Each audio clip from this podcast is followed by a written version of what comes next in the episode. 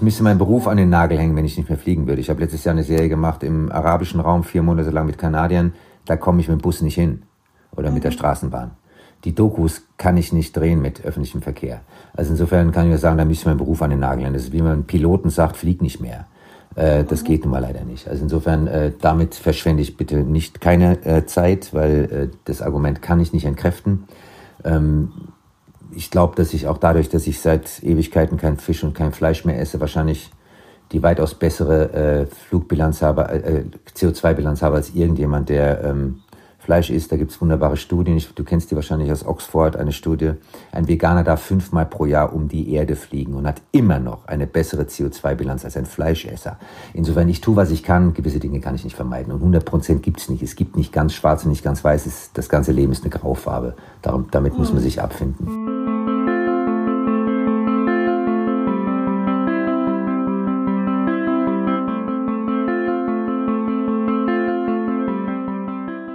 Hallo und herzlich willkommen bei 2 vor 12, Andreas Nachhaltigkeitspodcast um die Welt. Mein Name ist Andrea Gerhardt und ich spreche hier mit Prominenten, Wissenschaftlerinnen und Wissenschaftlern, Aktivistinnen und Aktivisten und Unternehmerinnen und Unternehmern, die sich für ein grünes und nachhaltiges Leben einsetzen.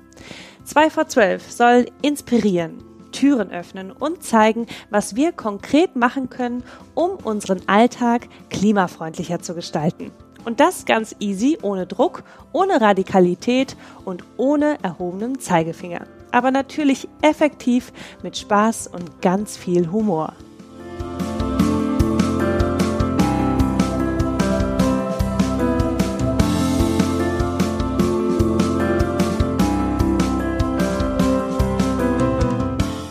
Herzlich willkommen in der Episode Nummer 28 und ein großes Dankeschön an unseren Partner Polarstern Energie. Seit der Geburtsstunde von 2 vor 12 steht er ganz oben auf unserer Wunschliste. Hannes Jennecke. Er ist Umweltaktivist, Dokumentarfilmer, Autor, Schauspieler und noch viel, viel mehr. Ich glaube, ich brauche ihn euch gar nicht lange vorstellen, denn seit vielen Jahren macht er sich stark für die Umwelt und die Tiere. Wir haben darüber gesprochen, warum er das macht, was er macht und natürlich auch, wie er das macht und was er seinen Kritikerinnen entgegenbringt, denn nicht alle feiern ihn für seine direkte Art und sein Engagement. Seit 30 Jahren lebt er vegetarisch und mittlerweile fast ausschließlich vegan und sagt, Massentierhaltung finde ich kriminell und es ist ein Umweltverbrechen. Seine neue Dokumentation Einsatz für den Lachs läuft am 16.06. um 22.15 Uhr im ZDF. Ich wünsche euch ein schönes Zuhören bei der Episode mit Hannes.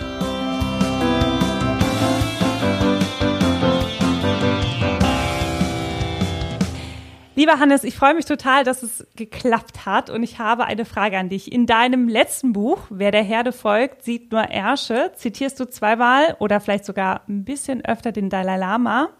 Und zum einen sagst du, mm, um neue Denkanstöße zu bekommen, dass man jeden Tag, also jedes Jahr etwas tun sollte, was man noch nie gemacht hat. Hast du das für 2020 schon erledigt? Ja, das ist ja relativ einfach mit der Corona-Krise, oder? Also der Satz ist nicht von mir, der Dalai Lama hat irgendwie mal formuliert, man sollte einmal im Jahr was tun, wovon man Angst hat und man sollte einmal im Jahr etwas tun, was man noch nie getan hat. Ich habe den kennengelernt, weil ich mehrere Dokus über tibetische Flüchtlingskinder gemacht habe, die illegal aus China übers Himalaya nach Nepal und dann weiter nach Indien fliehen. Und in dem Rahmen habe ich ihn mehrfach interviewt und da, da diese Sätze kennt man ja. Also definitiv dieses Jahr ja. Ich hatte mein Terminkalender war, glaube ich, in meinem gesamten Leben noch nie so leer.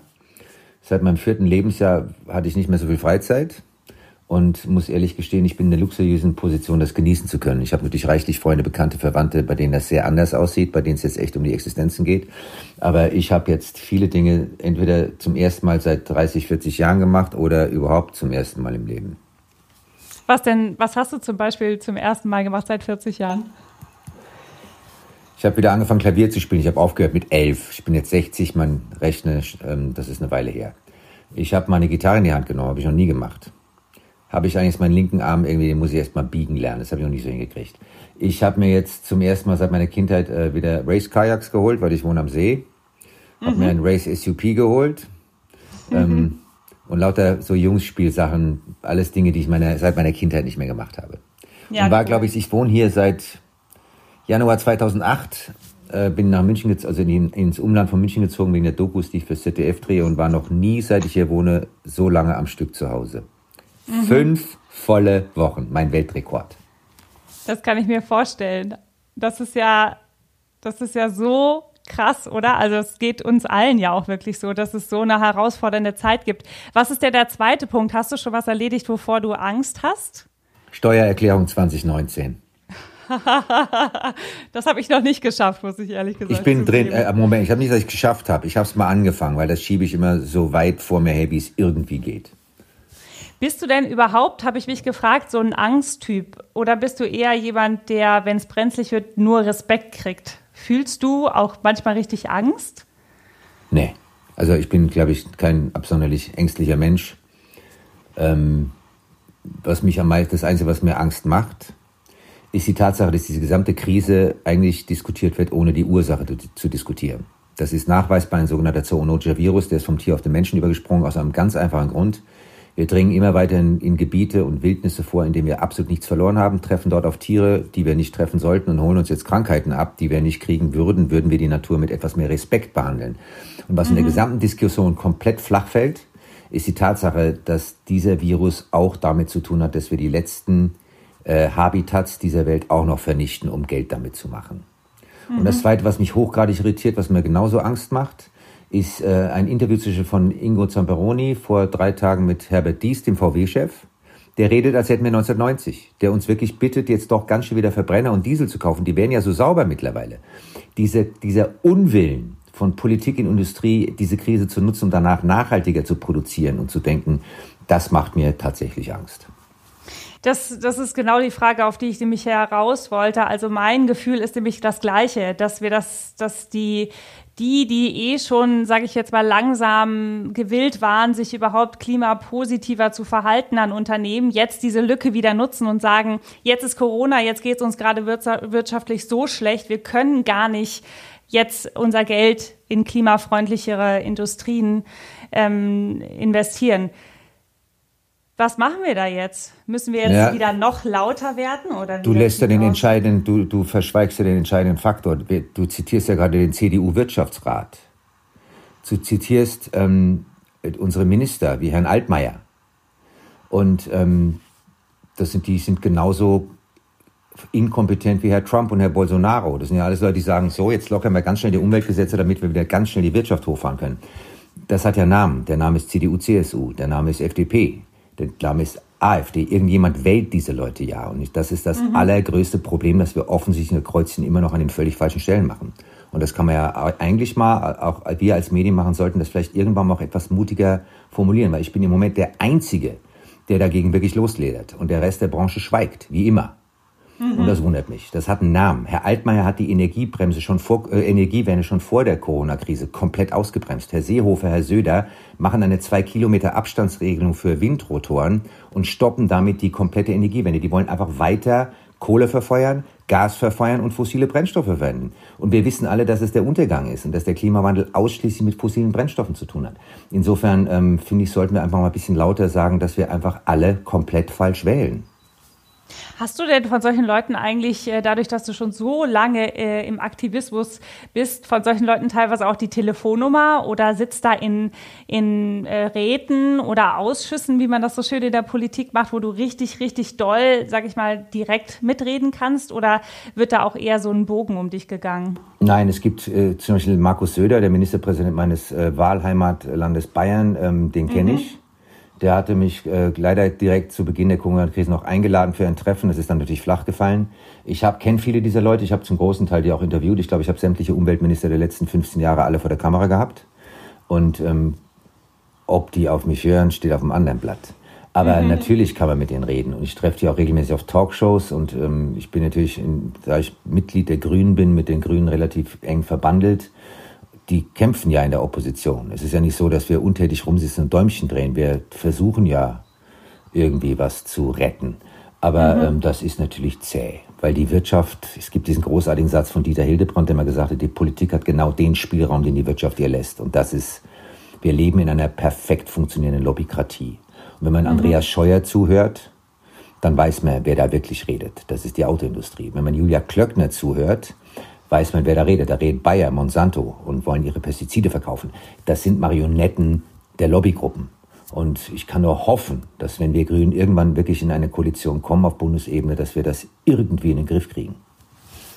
Es ist ja so, ähm, dass natürlich das Kreuzsetzen das eine ist, aber äh, bei 2 vor 12 äh, haben wir immer große Lust drauf, richtige, sag ich mal, Alltagstipps zu kriegen. Also würdest du sagen, es macht Sinn, ähm, dass man zum Beispiel seinen Kommunalpolitikern äh, schreibt und genau das jetzt fordert in einem kurzen Brief, äh, dass, äh, dass die Klimapolitik trotz der Corona-Krise oben bleibt auf der Agenda? Natürlich macht das Sinn. Jede Form von Engagement macht Sinn. Ob das eine Bürgerinitiative ist oder Schreiben an die Abgeordneten, das macht alles Sinn. Hauptsache, wir kriegen den Hintern hoch. Mhm. Ja, interessant. Ähm, Fridays for Future ist ja auch immer so, dass sie eigentlich sagen, uh, we, we don't want climate change, we want a system change. Das ist genau das, was du ansprichst, oder? Ja, das, der Klimawandel kommt ja von einem völlig pervertierten Wachstumsmodell. Wir wachsen überall da, wo wir nicht wachsen sollten und da, wo wir wachsen, wachsen wir eben nicht. Wir brauchen Wachstum, aber bitte nicht da, wo es die Banken, Agrar, Chemie, Pharma, Bauern, Autolobby haben möchte. Das mhm. heißt, wir müssen das gesamte Wachstumsmodell komplett neu definieren. Insofern, äh, ich finde es völlig wurscht, wie man es nennt, ob wir einen Systemwandel brauchen, einen Klimawandel stoppen, das ist ja kosmetische Nomenklatur. Äh, wir brauchen ein völlig anderes Wirtschaftsdenken. Mhm. Jetzt ist es so, ähm, dass du in vielen Teilen ja schon äh, für mich absolut ein Vorbild bist, schon sehr lange gewesen. Weil du noch so klein und so jung bist. Ja, also nein, das nicht unbedingt. Du übst ja noch. ich bin weder klein noch jung. Ähm, Wie groß bist du denn? 1,85. Da bist du definitiv größer als ich. Also dann ist das, das keine Ausrede mehr, Andrea. Dann musst du jetzt aber echt loslegen, weil groß genug bist du ja mittlerweile. Auf jeden Fall.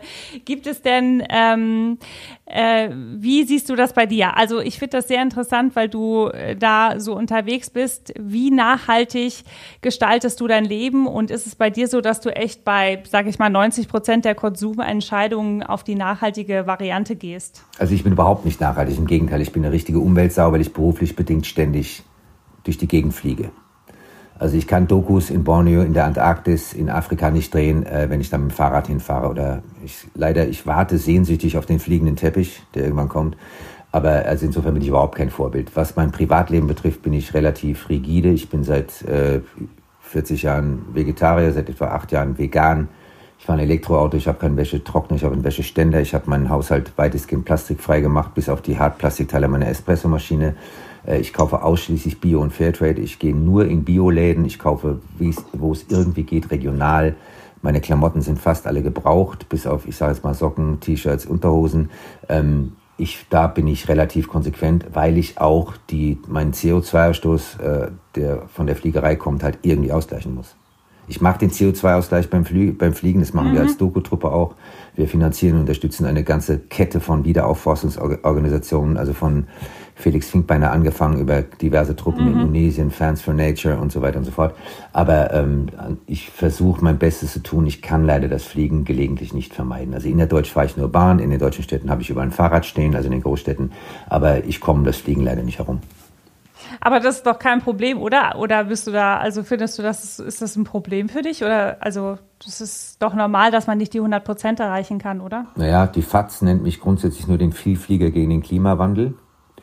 Der Spiegel hat sich zwei volle Seiten gegönnt mit dem, unter dem Titel Der Indianer Jones, der Mülltrenner.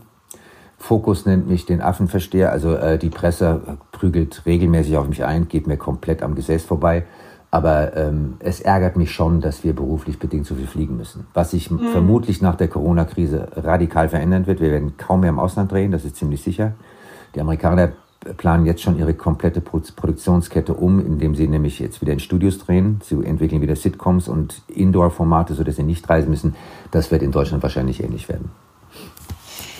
Jetzt ist es ja so, dass es uns als Privatleuten, also bei dir ist es auch beruflich bedingt, aber auch immer dieses Thema gibt, dass man sich gar nicht traut, äh, sage ich mal, groß rauszugehen mit den Themen, die man schon richtig macht, äh, wie jetzt zum Beispiel auch äh, plastikfrei einkaufen oder das Fahrrad nehmen oder so. Und äh, gut, dass es dir so am Arsch vorbeigeht, aber hast du, also begegnest du da deinen Kritikern oder hast du da irgendwelche Argumente für uns auf dem Tisch liegen, was man da äh, gegen sagen kann oder einfach sagen, hey, darüber diskutiere ich nicht, ich mache das eine richtig und das sollte zählen?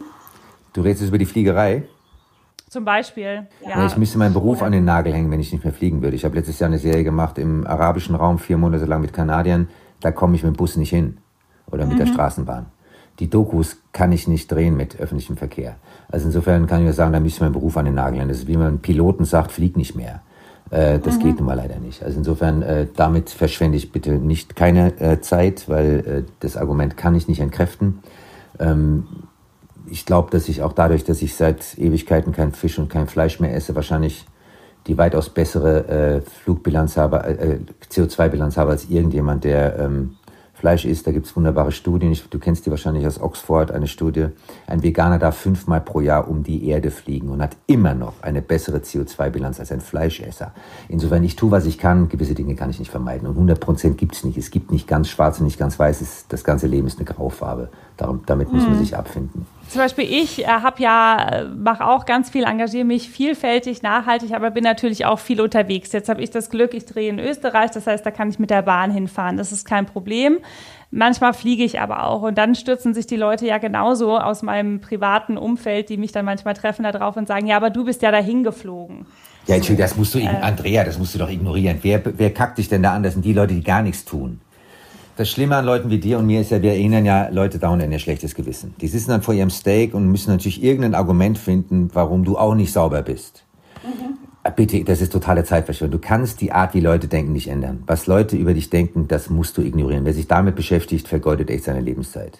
Wie Leute über dich reden, wie sie über dich denken, kannst du nicht verändern. Lass sie reden, lass sie denken, muss dir ehrlich gesagt egal sein, weil das ist wirklich im schlimmsten Maße Energieverschwendung, sich damit zu beschäftigen. Mhm.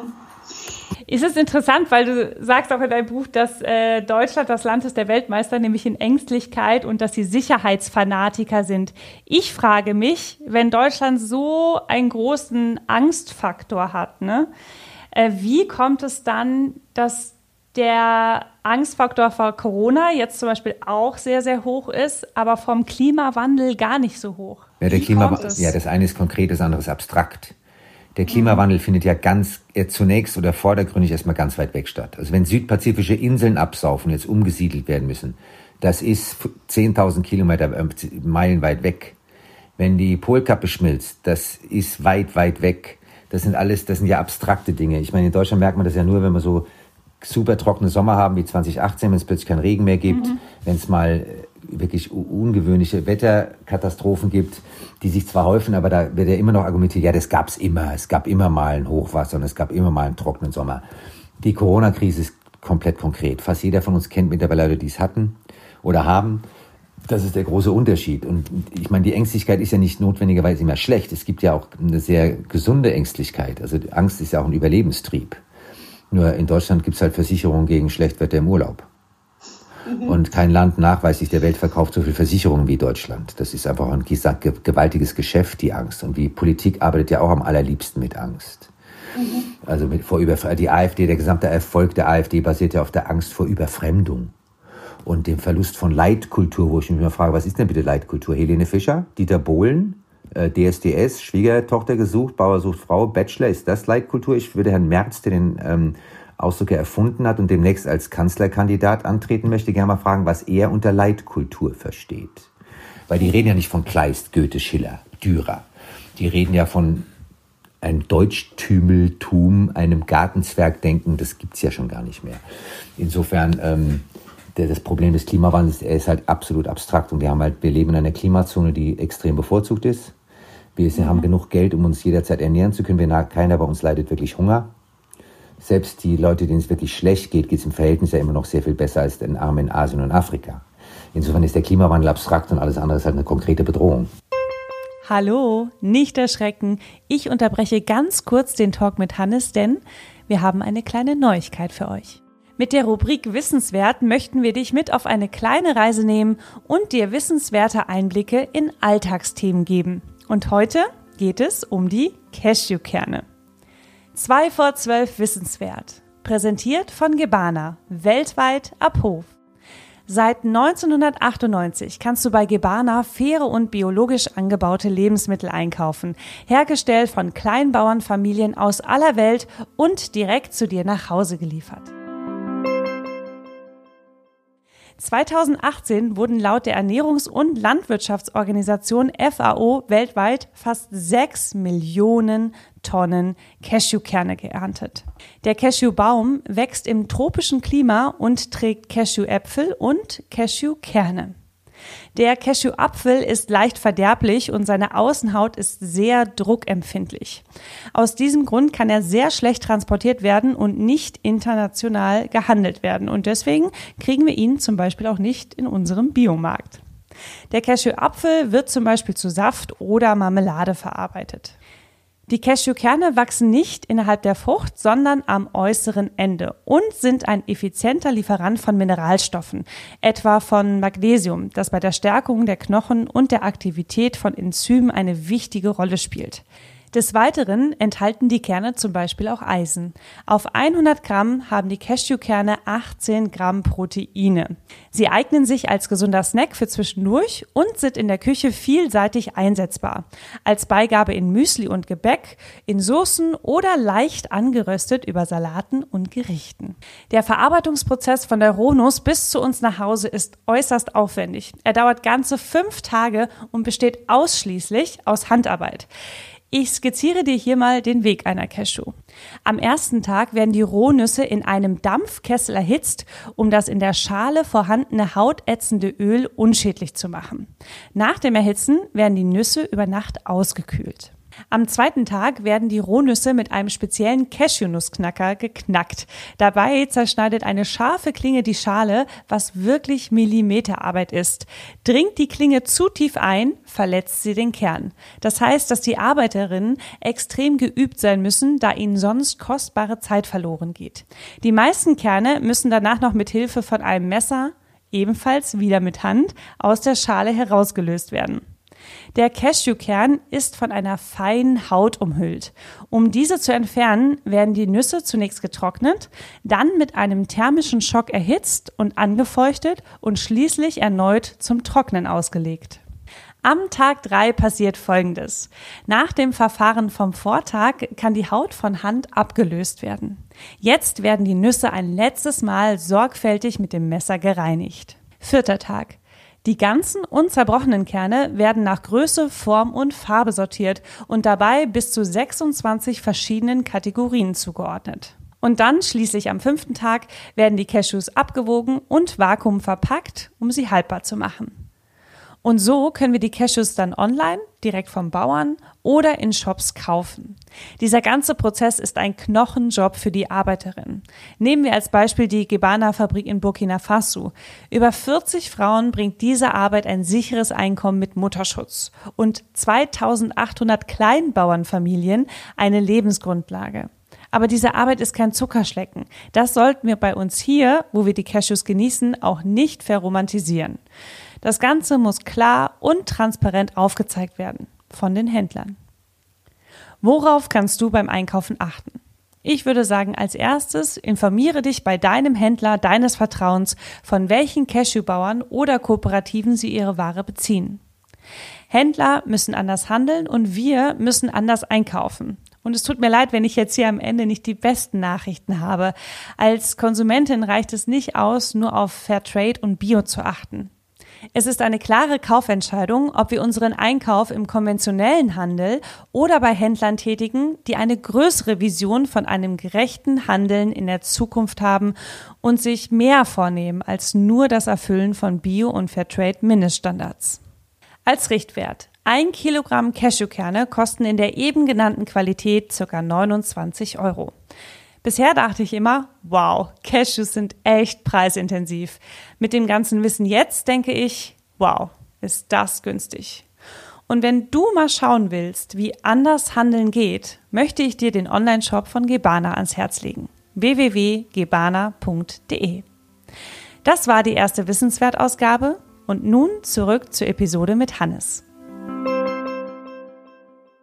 Was sind denn so Sachen, wo du sagst, wenn sich, also weil du unglaublich lange, deswegen, ich, ich finde immer so, so Leute, die sich schon so lange wie du auch in, engagieren, so krass durchhaltend und äh, wirklich, also dein Warum muss ja für dich sehr, sehr stark sein, warum du das alles machst. So ähm, wirst du müde oder ist es so, dass du auf deinen Reisen immer so viel siehst, dass du sagst, ich bleibe da weiter dran, das ist einfach mein Thema und ich gehe da nach vorne durch? Ich bin chronisch müde. Also, und das ist manchmal unglaublich frustrierend. Aber was soll ich denn sonst machen? Soll ich den Golfplatz gehen und Bälle abschlagen? Soll ich mein Porsche polieren? Ähm, was machen denn Leute mit ihrer Freizeit? Ich meine, ich weiß, wir haben reichlich Kollegen, die sich von irgendwelchen Luxusmarken sponsern lassen mit großen SUVs durch die Gegend fahren, so tun, als wären sie ihre eigenen.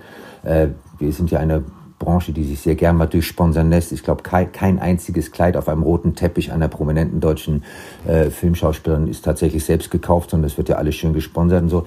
Ähm, ich wüsste nicht, was ich mit meiner Freizeit sonst machen soll. Ich denke, es gibt unfassbar viel zu retten. Ich bin absoluter Naturfanatiker. Ich bin vor allem fanatischer Wassersportler. Und wenn du halt Segler bist oder Surfer oder Kiter, du schwimmst ja nur noch durch Plastikmüll.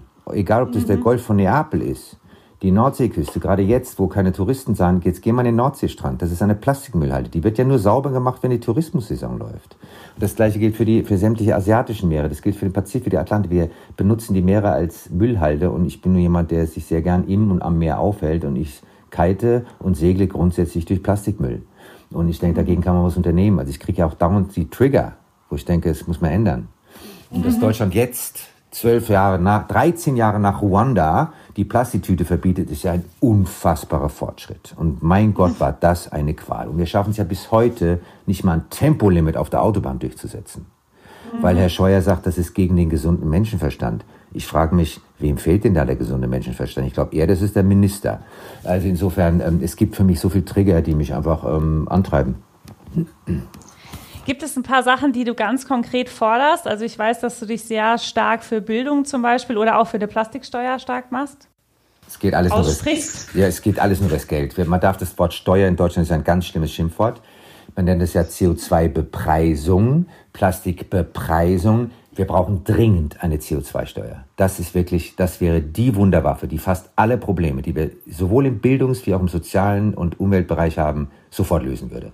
Wenn die Leute bestraft würden, die CO2 intensiv produzieren und konsumieren, und wenn das einen richtigen ein Preisschild bekommt, und diejenigen belohnen, die äh, mit niedrigem CO2-Ausstoß produzieren und konsumieren, dann hätten wir eigentlich fast alle Probleme gelöst, die wir gerade haben. Auch alle, das heißt ja immer, Umweltschutz ist teuer. Ähm, es muss teuer werden, die Umwelt zu versauen, zu verdrecken. Dann hätten wir eigentlich alles. Das Gleiche gilt natürlich für Plastik und für Mehrweg. Warum gibt es überhaupt noch Einwegplastik? Hau da, wenn, wir verballern in Deutschland pro Stunde 380.000 To-Go-Becher. Wie bitte?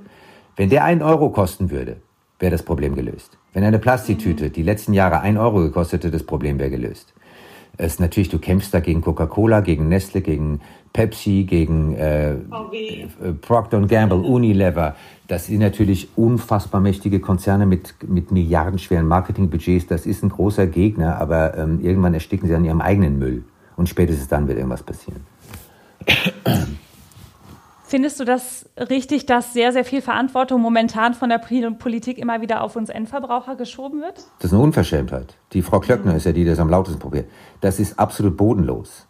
Die ganze Verantwortung abzuwälzen auf den kleinen Endverbraucher, der echt Besseres zu tun hat, als Nahrungsmittel in die Hand nehmen und da sieben Millionen chemikalische Zusätze lesen soll und dann wissen soll, ob er das kaufen soll oder nicht, das finde ich absolut bodenlos. Also nichts empört mich mehr als diese unfassbare faule Korruptheit der Politik. Sagen, ja, das, der Endverbraucher muss das doch entscheiden. Und das finde ich unerträglich.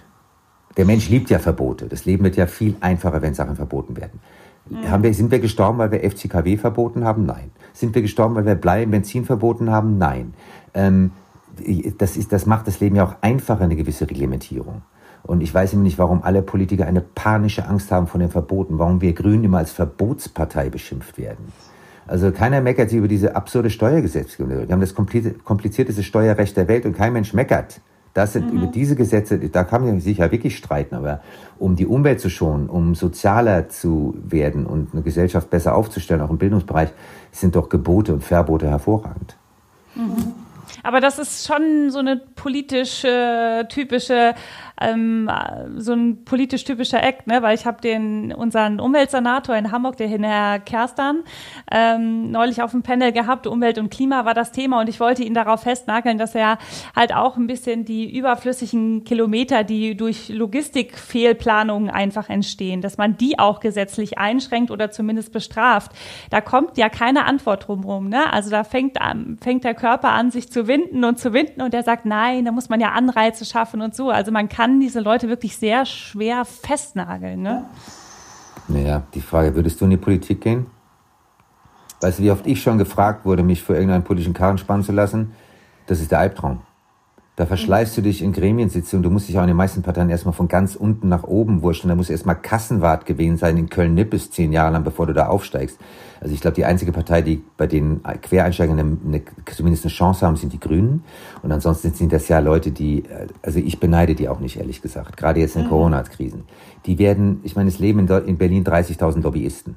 Die rufen den ganzen Tag ihre Abgeordneten an. Die haben ständig diese Industrielobbyisten an der Backe, die sagen, Arbeitsplätze, wenn sie das nicht machen, dann gehe ich mit meiner Fabrik nach Polen oder nach Asien. Die werden ja auch mhm. ständig erpresst. Insofern, ich beneide die ehrlich gesagt nicht. Aber es wäre mal toll, wieder Politiker zu haben mit Eiern. Mhm. Aber für dich ist das nichts. Willy Brandt, Helmut Schmidt, das waren Männer mit Coronas, die hatten Eier. Mhm. Und ähm, es gibt ein paar Frauen, die immer noch so reden wie in der Schnarre. Also Frau Giffey, finde ich, macht einen echt vernünftigen Job. Ich bin jetzt kein SPD-Mitglied, aber ähm, es gibt ja so ein paar, ich finde Heiko Maas macht einen anständigen Job. Ähm, ich, ich mag auch Annalena Baerbock, mag ich auch gerne. Ja, ja? gut, die also ist jetzt, das ist ja meine Frau. Partei, das ist ja meine Chefin gerade sozusagen. Wir haben bei den Grünen ein paar echt, also gerade in Bayern, wir haben Katharina Schulze, wir haben äh, ein paar echt gute Frauen bei den Grünen. Ich war auch ein großer Unterstützer von Renate Künast, ich finde, die hat echt was versucht. Insofern, ja. ähm, also ich beneide Politiker nicht und für mich kommt das nicht in Frage. Ich bin Filmemacher und Fernsehmensch und das, da, diese Plattform nutze ich und ich glaube, da bewege ich mehr, als wenn ich mich jetzt in einem Gremium herumtummeln würde. In deiner ähm, Doku, die du zusammen mit der mit Arte gemacht hast, nämlich Fair Handeln. Und das fand ich total krass. Da hattest du unter unterschiedliche fair gehandelte Produkte, zum Beispiel Bananen oder ich nenne jetzt mal als Beispiel die Kakaobohne, also Kakaoanbau, ähm, berichtet ist es unfassbar, wie viel Vorteile Fairtrade mit sich bringt. Und dann im Gegenzug ist es doch unfassbar, wie wenig Marktanteile, sagt man das, Verkaufsanteile diese Produkte tatsächlich auf dem Markt haben. Also du hast damals gesagt, es ist von 2015, ein Prozent auf dem Weltmarkt von Kakaobohnen sind fair gehandelt das macht mich wirklich wütend. Aber wenn wir es natürlich auf den Verpackungen sehen, ist es auch nur ein ganz, ganz winziges Zeichen. Ne? Also naja, also ja ich, ich finde, das Fairtrade-Zeichen ist ja schon sehr sichtbar, aber du, da bist, bin ich natürlich der falsche Ansprechpartner. Da musst du mit Lind reden und mit Nestle mhm. und mit Cargill und mit Jakob Suchard. Also der, und natürlich leider in diesem Fall tatsächlich auch dem Endverbraucher, weil solange wir Lind kaufen ähm, und Nestle, wird im Fairtrade nichts passieren. Das heißt, die, diese Entscheidung treffen wir jetzt tatsächlich am Supermarktregal. Wenn du am Kaffeeregal stehst und da steht ein Kaffee, mhm. der ist Bio und Fairtrade und du kaufst trotzdem den, was nicht drauf, dann hast du einfach, entschuldige, dich wirklich schuldig gemacht an den katastrophalen Produktionsbedingungen auf, auf konventionellen Kakao- und Kaffeeplantagen. Also äh, da ist der Verbraucher tatsächlich gefragt. Diese Produkte gibt es, Produkte gibt es mittlerweile sogar bei Lidl. Mhm. Ähm, also es ist ja nicht so, dass die nicht im Angebot sind. Da muss ich sagen, ist der Verbraucher erschreckend träge. Und natürlich will Lind kein Fairtrade. Und die ganzen Großkonzerne. Das kostet halt einen Bruchteil mehr im Einkauf. Das ist halt ein Festpreis. Da können Sie nicht mit Nahrungsmitteln spekulieren, wie Nestle und Lind das tun und Cargill. Das, die wehren sich natürlich mit Händen und Füßen. Mhm. Aber ist es denn so, dass es da vielleicht trotzdem immer, trotzdem immer noch an Aufklärung fehlt? Also, dass dem Endverbraucher das einfach nicht klar ist, was die Konsequenz ist? Naja, hätte die, hätten die Fairtrade-Organisationen die Marketingbudgets von McDonalds, Coca-Cola, Nestle, Procter Gamble, dann würd, würden wir wahrscheinlich ziemlich genau wissen, wie das produziert wird. Aber ähm, da auf jeder, auf, ist, ich meine, es wird ja jedes Auto als Umweltauto verkauft, es steht ja auf, überall steht drauf gesund, nachhaltig, es wird ja auch gelogen wie gedruckt. Und ähm, aber da muss ich sagen, das liegt auch ein bisschen an, an das ist auch die Pflicht, finde ich, des Endverbrauchers, sich zu informieren. Ich habe es gerade eine Doku gemacht über Lachse, die läuft jetzt am 16.06. wir glauben ja alle immer noch, dass Lachs ein Omega-3-reiches Superfood ist. Mhm. Ich kann nur sagen, eines der giftigsten Lebensmittel auf dem Markt. Es ist gerade eine schwedische Studie rausgekommen, die behauptet, es sei das giftigste Lebensmittel auf dem Markt. Und das ist nicht nur ungesund für den Lachsesser, das ist vor allem eine Katastrophe für die Umwelt, weil diese Farmen zerstören das marine Ökosystem komplett. Und das ist meines Erachtens natürlich auch die Pflicht eines Verbrauchers, mal kurz nachzufragen, was esse ich da eigentlich? Was heißt das Aquakultur? Da wird ja von der Marketingseite aus behauptet, das entlastet die Überfischung der Meere. Das ist genau das Gegenteil. Es vernichtet die letzten Wildbestände. Insofern, ähm, da haben wir Verbraucher auch eine, eine Pflicht, uns, finde ich, schlau zu machen. Wo wird denn die laufen am 16.? Wie immer im ZDF, im zweiten deutschen Fernsehen. Ist ja auch mein Heimatkanal. Den zweiten sieht man einfach tatsächlich immer noch am besten. Wenn wir diese, also das Thema Vorbilder, ne? Ähm, es gibt ja diese ganze wirklich unglaublich weite Social-Media-Bewegung. Und da haben wir aber immer Leute, die natürlich nicht dieses Thema auch an vorderste Front bringen. Ne? Also du hast kurz von den Kardashians äh, gesprochen. Und das könnten ja sozusagen eigentlich auch Werbeträger sein für eben gute Produkte wie Fairtrade, andere Sachen. Meinst du, dass eben diese ganzen, ich sag mal, doch ego-gesteuerten, wirtschaftsorientierten Influencer, wie man ja so schön sagt, dass die eigentlich irgendwie auch unser Untergang so ein bisschen sind, weil sie nicht wirklich gute Vorbilder sind für uns? Ja, du hast schon gesagt, die sind ja gekauft. Influencer sind ja komplett industriefinanziert. Und wenn die sagen, du musst diese und diese Schminke nehmen und dieses und dieses Getränk trinken, dann kriegen die ja Geld dafür. So. Mhm. Ähm, da musst du jetzt nicht auf die Kardashians in den USA zeigen. Ich, wir haben ja in Deutschland genau die gleichen Hohlköpfe, die äh, da in den Social Media herumgeistern. Und ich frage mich manchmal auch, wo, wo so die, wo Elias Mbarek bleibt und Helene Fischer und wie sie alle heißen. Warum interessiert die dieses Thema nicht, weil sie mit Luxusautos gesponsert werden. Ich habe keine Ahnung. Aber ähm, es liegt ja auch ein bisschen an uns Medienmenschen, äh, das Volk aufzuklären. Ich meine, wir haben eine riesen mhm. Plattform. Du kannst dich auf Instagram, auf Facebook, auf Talkshows, wir haben ja eine richtige Plattform, um Informationen zu transportieren. Und da frage ich mich manchmal, warum ich da, da doch in diesem Bereich in Deutschland ziemlich einsam bin, ehrlich gesagt. Das sieht in Amerika ein bisschen anders aus. Also da hast du von DiCaprio über Redford, das ist eine Riesenbewegung in der ganzen Musikbranche, von Springsteen angefangen. Äh, Lady Gaga ist unfassbar aktiv, die machen alle was. Und bei uns ist es mit Ausnahme jetzt mal von Campino, Grönemeyer, Clouseau, Clouseau, Clouseau wollte ich gerade sagen. Es gibt ein paar, die mhm. wirklich sich da irgendwie äh, reinhängen, aber gerade bei uns in der Filmbranche ist es erschreckend ruhig, kann ich nur sagen. Hast du auch das Gefühl, dass sich das, sage ich, bei den letzten zwölf Monaten, wo das ein bisschen hipper geworden ist, sich zu äußern, auch nicht groß geändert hat? Mhm. Also wer sind denn die Stars der FFF-Bewegung? Luisa Neubauer, Jakob Blasel, mhm. das sind keine Filmleute und keine Promis. Das sind Leute, die sind so unfassbar ausgeschlafen und so eloquent. Die reden ja Joe Käser als Siemens-Chef in Grund und Boden. Die reden jeden Politiker in Grund und Boden. Die sind auf Talkshows besser als alle Politiker, die herumsitzen. Das sind aber leider nicht Kollegen von uns. Das mhm. sind ganz junge, extrem ausgeschlafene Menschen, die wirklich ihr, äh, den Mund aufmachen. Also wenn wir da sprechen und wir, wir würden uns mehr wünschen, mehr Leitbilder wünschen, also ist es so, du bist ja gar nicht bei Social Media aktiv, oder? Facebook. Ich, ich lasse von einem Freund, einem sehr gleichgesinnten Freund, eine Facebook-Seite betreiben. Okay. Da solltest du dich mal anmelden, weil da, also um das unter uns zu sagen, geh da mal drauf, weil das ist eigentlich eine reine Plattform für grüne Agitationspropaganda. Und da ich da auch sehr viel Petitionen poste, würde ich dich bitten, das bei dir zu streuen, weil äh, die Petitionen klickern ja manchmal bei 15.000 Unterschriften, 10.000, 20.000. Also wenn du das, wenn, wenn du nur diese Seite meiner Facebook-Aktivität unterstützen würdest, wäre ich dir dankbar. Weil ich benutze es, ich habe noch nie was Persönliches gepostet, ich poste echt nur Kram, der mit meinem Engagement zu tun hat.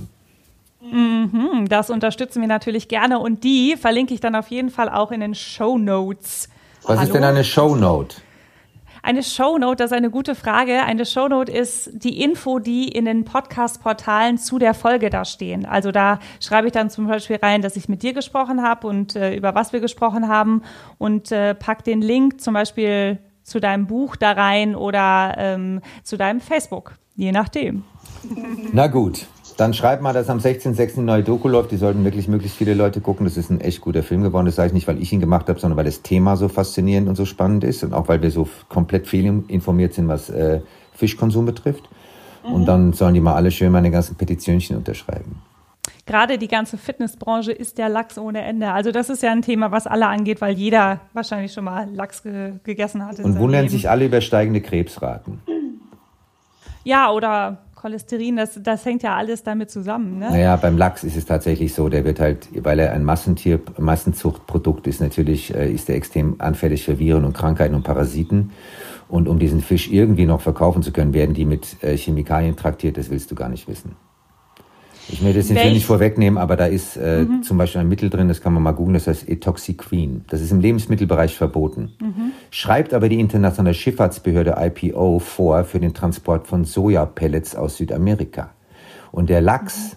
wird schon lange nicht mehr mit Futterfisch gefüttert. Das ist viel zu teuer. Mhm. Der wird mit mhm. Sojapellets gefüttert, aus genmanipuliertem Soja aus Argentinien und Brasilien. Und um das transportieren zu dürfen, musst du das mit Etoxiquin bespritzen. Und das wird dem Lachs verfüttern. Jetzt rat mal, wo das am Ende landet. Hm. In uns. Im Lachsashimi in der schicken Sushi-Bar. Hm. Du machst ungefähr eine Doku im Jahr. Äh, was habt ihr dieses Jahr schon gedreht oder hattet ihr das eigentlich noch vor euch und müsst ihr jetzt was ändern? Nein, also ich bin ja ein kleiner Unit, wir sind zu fünft, inklusive mein, mit meinem kompletten Team. Wir haben den Lachsfilm jetzt gerade letzte Woche fertig gemacht. Äh, also Nachbearbeitung, Nachvertonung, mhm. Postproduktion, CGIs, Musik und alles. Und jetzt bereiten wir vor Wölfe, weil äh, der Bundesrat hat ja im Februar entschieden, dass wir endlich wieder den Wolf abknallen dürfen. Wir haben uns ausgerautet, er war 200 Jahre weg, jetzt kommt er ganz zögerlich wieder und darf gleich wieder geschossen werden. Das wird der nächste Film. Mhm.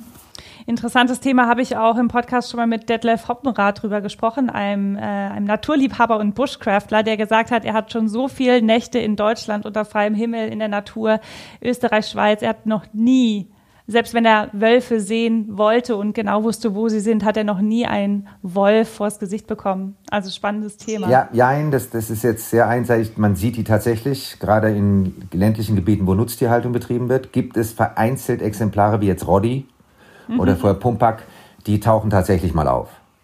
Die sind halt ungewöhnlich, die sind offensichtlich habituiert in irgendeiner Form. Oft sind es auch Hybridwölfe, also die haben sich mit wilden Hunden gekreuzt aber man sieht die selten, aber man muss keine Angst haben, man kann im Wald schlafen, man wird nicht vom Wolf gefressen. Ist es so, äh, das würde ich dich gerne fragen, ähm, weil du ja wirklich ein äh, Tierliebhaber auch bist und Tierschützer, Tieraktivist. Was denkst du denn eigentlich zu dem Thema Zoo? Zoo, Tierparks, Findest du die unterstützenswert oder sagst du, boah, das ist echt ein ganz schwieriges Thema? Ich bin kein radikaler Zoogegner. Ich habe meine Tierliebe im Zoo entdeckt. Ich war jeden Sonntag als Kind mit meinem Großvater im Frankfurter Zoo. Das war das Highlight meiner Woche. Ich weiß, dass Richard Attenborough ist ähnlich ähm, sozialisiert worden. Ich glaube, solange man Tiere halbwegs artgerecht halten kann, finde ich Zoos als Erziehungs- und Bildungseinrichtung sehr gut. Ich glaube aber, dass Elefanten, große Raubkatzen und ähnliche Tiere in Zoos nichts verloren haben. Das ist einfach keine artgerechte Haltung. Andererseits gibt es Tiere wie den Orang-Utan, der wird außerhalb von Zoos und, und geschützten Parks nicht überleben. Es mhm. wird auch der Gepard aller Wahrscheinlichkeit nach in der freien Wildbahn nicht überleben. Dann ist die Frage, geben wir diese Tiere ganz auf oder erhalten sie als Zuchtprodukt? Da bin ich selber unentschieden. Ich denke, man sollte alles tun, um Tiere artgerecht halten zu können, aber ich bin kein radikaler Zugegner. Ich bin eigentlich ein radikaler Gegner von, Zirku von Wildtieren im Zirkus. Wir sind eines der letzten Länder, wo das noch erlaubt ist, halte ich für einen Skandal, dass Zirkus Krone immer noch mit Elefanten, Nashorn und Raubkatzen durch die Gegend tingeln darf.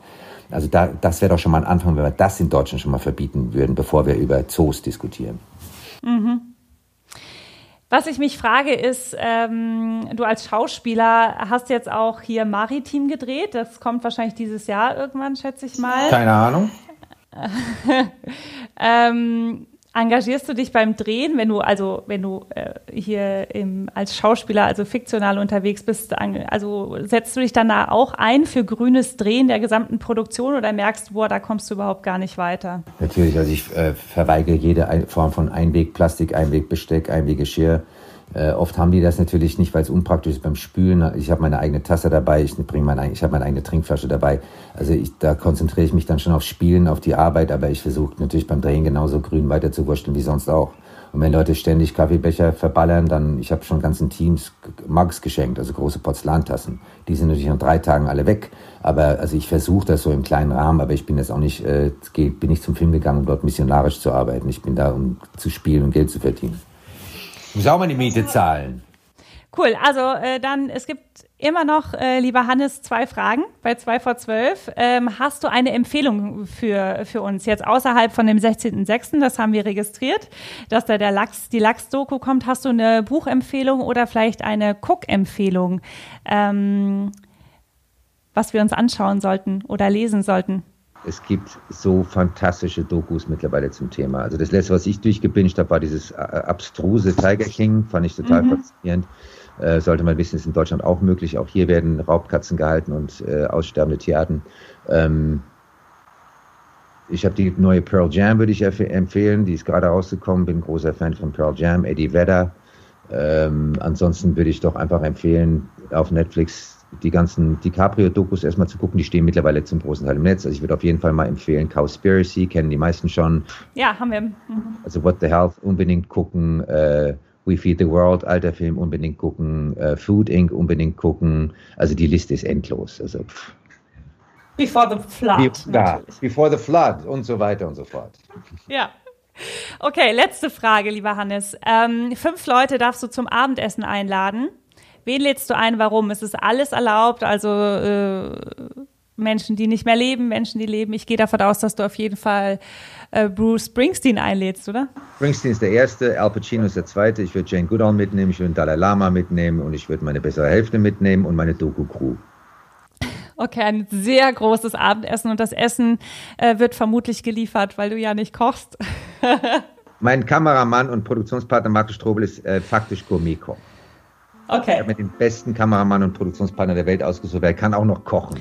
Lieber Hannes, vielen, vielen Dank für das Gespräch. Du bist äh, wirklich für viele Hörerinnen und Hörer von 2 vor 12 ein absoluter Wunschkandidat gewesen. Wir sind laut und vielen Dank, dass du weitermachst und dass du dich nicht unterkriegen lässt. Danke dir.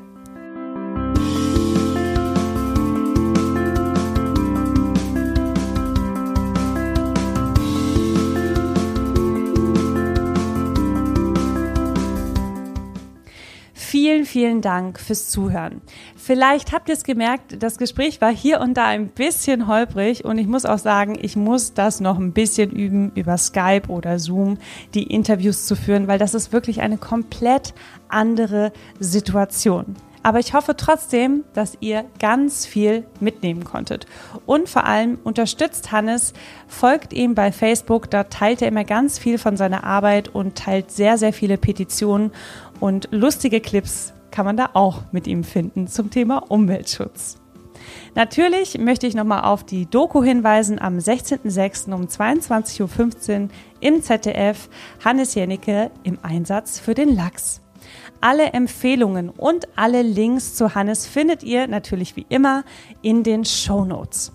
Ihr könnt uns gerne auch schreiben, entweder an david at 2 vor 12.de oder ganz neu andrea at 2 vor 12.de.